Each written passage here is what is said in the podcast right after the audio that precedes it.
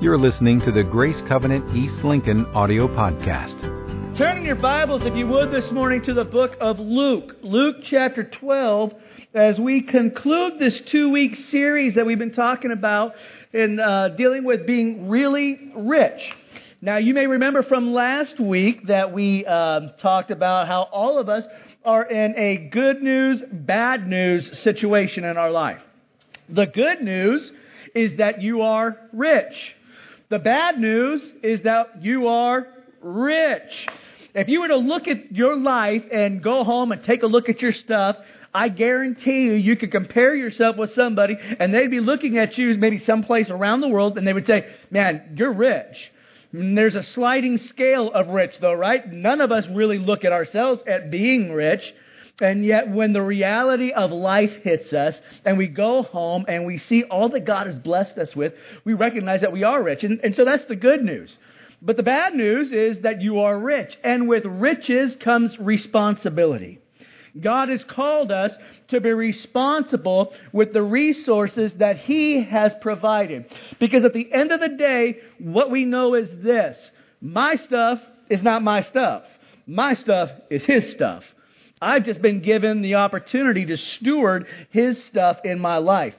In fact, the Bible tells us this that the world, the earth is the Lord's and all that is in it, the world and all who are in it. So when you look at your stuff, that whatever stuff it might be, whose stuff is it really? It, it, it's His stuff. And you've been called to be someone who stewards it well. So in order for us to live a life that is rich, in the good news this morning is God wants you to live rich. But let me tell you, it's not about your resources, it's about your relationships. God has called us to be rich in our relationship with Him and with others. And that takes a little bit of a change of our mental perspective in some ways. For example, I love what Pastor Rick Warren stated. He said this You weren't created just to consume resources to eat, to breathe, and to take up space. God designed you to make a difference with your life. Now, this last sentence is phenomenal. What matters is not the duration of one's life, but the donation. Isn't that good? It's not about how long you live. It's not the duration of your life. It's the donation. It's what kind of an impact that you're making in the relationships around you. And how many of you would agree with me this morning that life is short? I mean, it seems just like yesterday um, I was in high school. And then I look in the mirror and I realize it wasn't just yesterday, it was a long time ago. In fact, I'm going to share something that's going to be embarrassing. I'm going to do it anyways. I, um, in high school, I used to be in fairly good shape. I, I, I just started going back into the gym now, and um, uh, I, I, I actually pulled a muscle on the elliptical machine. That's bad.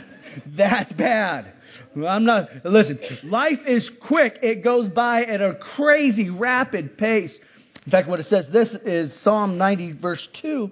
Teach us to realize the brevity of our life that we may grow in wisdom. Teach us to realize the brevity, how short life is. Because when we live with the perspective that life is here today and is possibly gone tomorrow, that imparts wisdom in how we live out our life here on earth. How many of you would probably do something a little bit different today if you knew that tomorrow you would take your last breath? It would change your perspective. It would change your thoughts. It would change your behavior. It would change to you what is important. If I lived in light of eternity, that my life here on earth is short, I would value some things a lot more than I value them today. I would invest in some things a lot more than maybe I'm investing them today. If we would live with the reality that our life is at best the width of a hand, maybe our lives would be different. I love what it says in your notes. Write this down. It says, we should celebrate the goodness and blessings of God, but we have to know the why of the blessings. Or the very things we have can rob us in the things that really matter.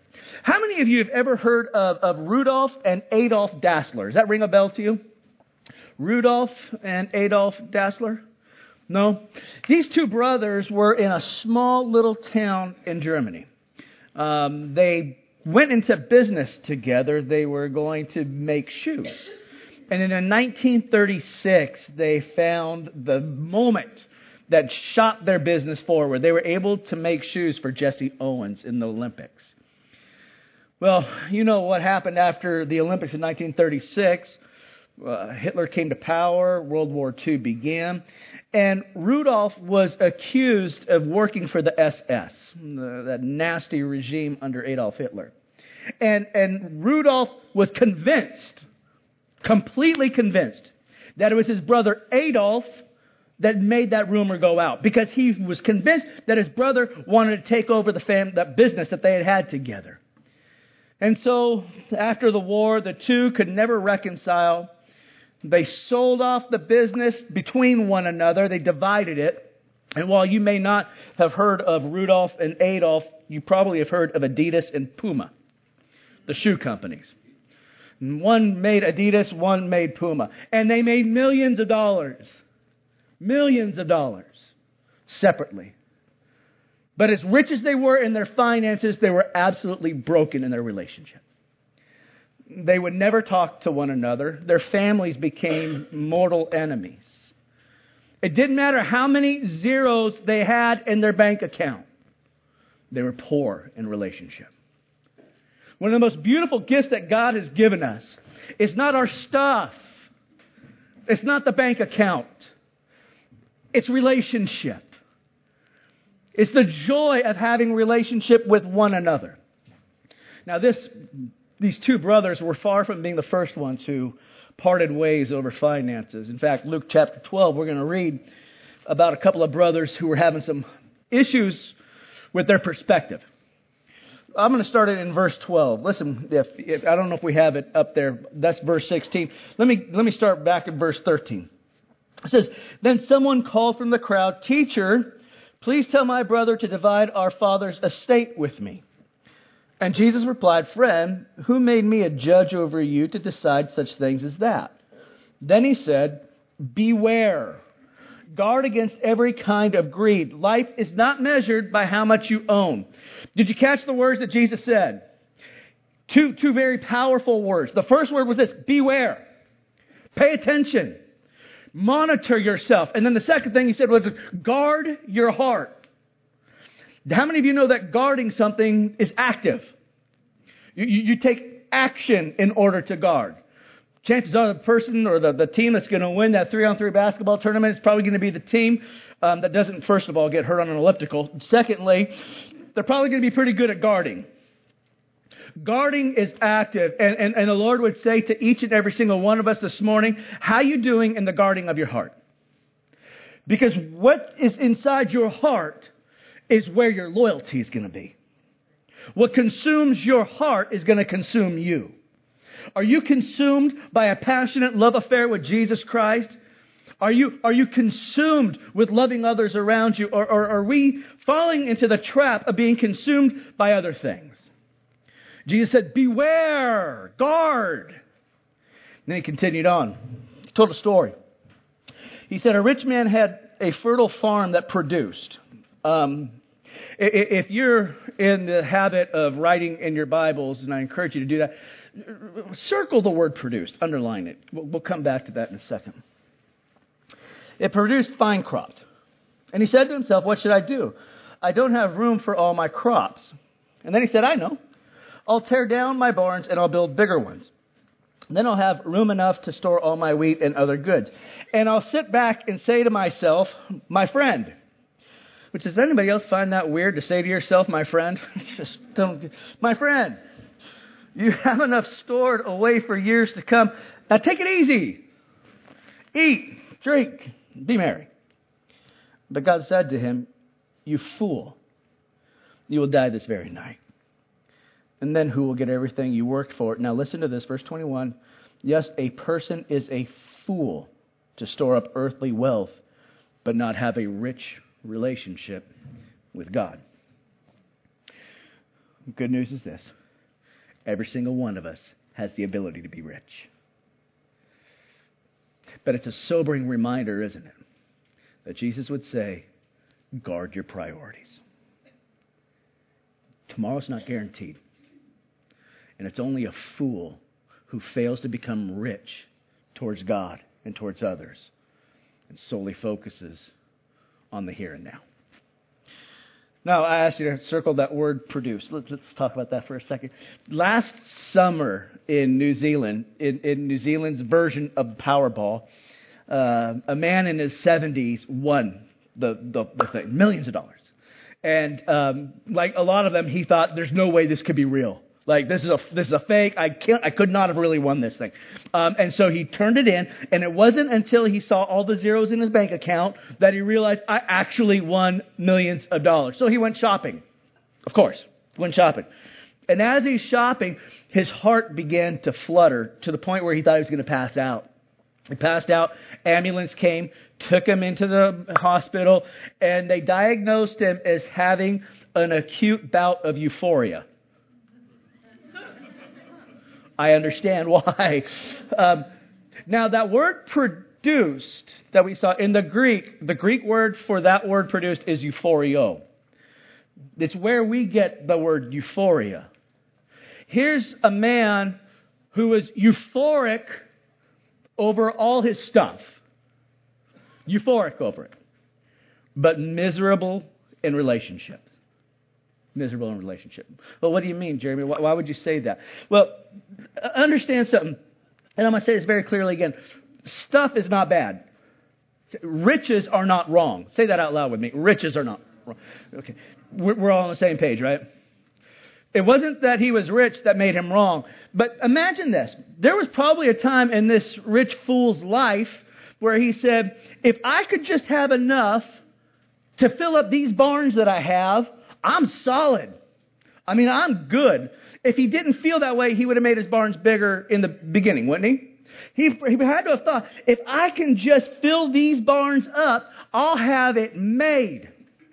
So he did. He got those barns filled up. But what was his next thing to do? Build bigger barns. Because what I have all of a sudden isn't satisfying me. What I have is not enough. Although he had abundance, he failed to even think about serving others with his abundance. He failed to even think about how he could love his neighbor with his abundance. All of a sudden, what he had wasn't enough. We all fall into that, don't we? How many of you have, um, you started out at a job, maybe making minimum wage, and you thought to yourself, well, shoot, if I could just get a $2 raise, I'll be golden. Then you got the $2 raise, right? How golden were you? You never wanted a dime more since then, right? No, inside our heart, we always want the more. Now, the riches aren't the wrong, it's the heart of the riches that can become the wrong. He failed to look to how he could serve. He failed to be rich towards God, and he failed to be rich towards others. The greatest deception of riches, goods, and stuff is that we put our trust in the temporary rather than trusting in the God who gives us life. So, how can we be rich with God in the time we have left? First thing is this write this down. We have to understand and realize and live with this in mind that God wants you to be rich in good deeds. We can all be rich. He wants you to be rich in good deeds. 1 Timothy chapter 6 verse 17 and 18 says, "Teach those who are rich in this world not to be proud and not to trust in their money which is so unreliable." How many of you have ever found that to be true? Money can be very unreliable. Their trust should be in God only, who richly gives us all we need for our enjoyment. Tell them to use their money to do good. They should be rich in good works and generous to those in need, always being ready to share with others. God wants us to be rich in serving one another. God wants us to be rich in good works. Be careful though. Be careful that you never fall into the mindset that it's your good works that's going to get you to heaven. That, that, that's not true. You could work, we could work for all of eternity trying to do good stuff and still never do enough good works to be able to enter into heaven. You are not saved by your works, for it is by grace that you have been saved, and not by works, lest any man should boast. Because of what Jesus did, his, his death and his resurrection because of his grace. Listen, you, don't, don't miss this. Don't miss this. This is good news. Because of what Jesus did, you have been declared holy and righteous. You didn't have to lift a finger. You didn't have to do it was simply by faith that he said, Listen, I declare you righteous. Now, because of that relationship and what he's given us, we are prompted by God to serve him. We are prompted by God to serve others. So we move from a place of being dead to a place of life. Not because of what you did, but because of what he did. And now that we're living, we want to live life richly by serving one another. We're not saved by good deeds, but we're saved for good deeds. Write this down as well, if you would. Good deeds are acts of kindness and generosity that do a couple of things.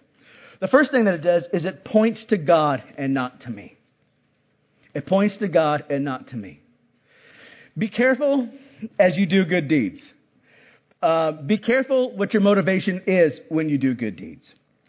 If you working and serving others is so that you can have people pat you on the back, say what a special person you are, how great you are, be careful of that. Everything we do better point to God. Everything we do better point to God. Keep yourself off the pedestal. Keep yourself off that. Every single thing we do points to God. Listen, even your ability to do good works, who gives you that ability? Some people don't, know. I'm going to fill you in. God does. He empowers you to do the work of ministry. And there's nothing more radically fulfilling than that. Hey, there's nothing wrong with feeling good about how God has used you. Don't, don't, don't ever feel bad about that. It's awesome. But understand any success or any ability that you've had to be able to do stuff is because God has empowered you to do it. Also, what it does is it does this, is it reveals the love of God. When we do good deeds, it reveals the love of God. You've heard this before, but I'm going to say it again. You've heard this from other places. You're the only Jesus a lot of people are going to see. You're the only Jesus that people see. And as they see you loving on others, what they begin to see is the love of God and how desperately they need it. It reveals the love of God. And it also meets people at their point of need.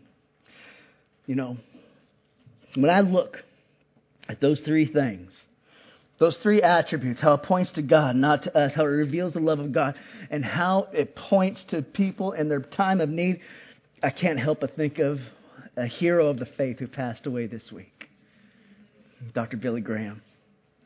He was a man who was singularly focused on being rich in his relationship with God and rich in his relationship with others. Says that the estimates are that he preached to 215 million people. 215 people. Singularly focused on the mission that God had given him for his life. You, know, you, you and I probably, I could be wrong, but probably won't preach to 215 million people. But we can all be singularly focused on the mission and the assignment that God has given each and every single one of us. He would not be distracted. His life was consumed by being rich in God. Is that how our life is? Can I ask you that this morning? Is our life like that too? Are we singularly focused that everything that we do, the end purpose of whatever we do is to glorify God, to be rich in relationship with Him, and to, be rich in relationships with one another? This quote up here is pretty good too, isn't it? God has given us two hands one to receive with and one to give with. What comes in, what does it do? goes out. The giftings that God has given to you, you receive it, and then, and then, and then it goes out. You use it. We've been called to be used by God. All right, write this down. God wants you to be rich in generosity, not just in relationship, but He wants you to be rich in generosity. We have been blessed not just so we can have more, but so that we can give more. I love what it says in Proverbs, and I'm going to read it to you in the message version. Proverbs chapter 11, verses 24 through 25 says, the world of the generous gets larger and larger. The world of the stingy gets smaller and smaller. The one who blesses others is abundantly blessed. Those who help others are helped. How many have experienced that in your life at one time or another? I, remember so many times where I'll go on, whether it be a missions trip or, or an outreach opportunity, and I'm kind of going in thinking, I'm just going to bless them. That's what I'm going to do. That's who I am. I'm going to bless them. It's going to be awesome. And I get in there, and yeah, maybe they've been blessed, but let me tell you who's really blessed. When I walk away, that's me. I mean, it fueled me up. It fires me up. When I get an opportunity to serve somebody, and, and I'm not going to lie to you, how many of you know that sometimes the hardest part about serving someone is actually getting in the car and going to do it? right? To get in the car and head out there, that's, that's like the biggest fight in between your ears, right? To go do that. But once you do that and once you're there, you walk away and you're the one saying, how come I'm not doing this more often? Why is that? Because in God's economy, that's how it works. You see, because you've got the DNA of God flowing through your veins. So what stokes him stokes you. And how many of you know that God was so faithful in serving us, serving humanity, sending his son? It pleased him to be able to serve you, us. Isn't that crazy? And we have that same DNA in our veins. So no wonder when we serve others, we're the ones that walk away being blessed. All right, write this one down. I'm going to get you out of here pretty soon. God also wants us to be rich in relationships. Rich towards God, rich in generosity, and rich in relationships. He wants us to love. Not pay lip service to love, but to actually love. Listen to what he says in John chapter 13, verse 34 and 35. So now I am giving you a new commandment. Read this with me. Love each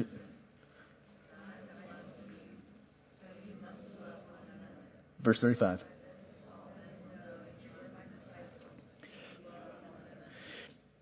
This is how you're going to know, or the world is going to know that you're his disciple.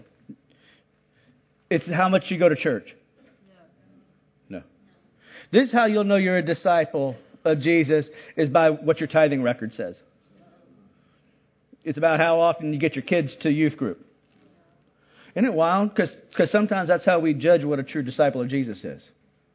But Jesus said, This is how they're going to know that you're my disciple. You're actually going to love each other. Isn't that wild? So here's, here's a homework assignment for you, because I know each of you love homework. Um, 1 Corinthians 13, I want you to read that this week.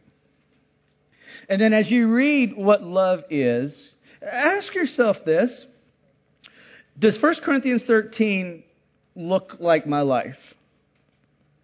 Am I loving one another? Because that's how the world is going to know that you're his disciple. It's how we treat each other in here. It's in here. Are we gossiping about one another? Are we, are we talk, are we building each other up or are we tearing each other down? Or how about this one? Am I actually getting to know other people inside my church? Or, or is loving one another, um, is that just the time that we have when we turn around and greet each other after worship? Is that love? Well, that's called a greeting. Get to know people. Seek people out. Hey, how many of you know it's really easy to get kind of stuck in your little clique?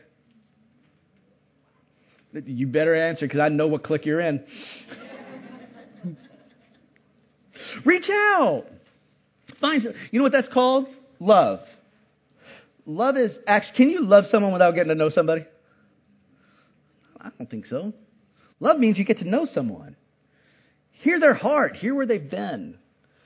How many of you would agree with me, though, that, that love um, in relationships, I should say, not love, but relationships, they're not always easy, are they? Um, there was a married couple. 60 years they were married. 60 fantastic life together. She was in her last stages of life. And um, the husband, he loved her so much, but he knows he has to start getting the estate in order. Um, now, in the beginning of their marriage, 60 years ago, she told him, You can ask me anything. I'll never hide anything from you, but the one thing I'm asking you not to do is to ever look inside this. And she pulled out a little box said, can you, can you make me that promise? And he agreed, and he never did. In 60 years, he never did. But because her time on earth was short and he was settling her affairs, he asked, Can I look inside the box and see what's there? And she said yes. So he got the box, brought it to her room. And he opened it up. two little crocheted dolls and $96,000 in cash bundled up. And she says, What is this? And she said to her husband, When we first got married, my grandmother told me this. There's going to be times where you and your husband just can't agree. There's going to be times of conflict. And it's going to be maybe even moments where you want to run. In those moments, crochet just a little doll and leave it in this box. And the husband's just filled up with tears now says in the 60 years we've been married, there's only been two times that we've had an issue that made you want to run. She looked at her husband. She said, Honey, every time I crocheted a doll, I sold it for $5.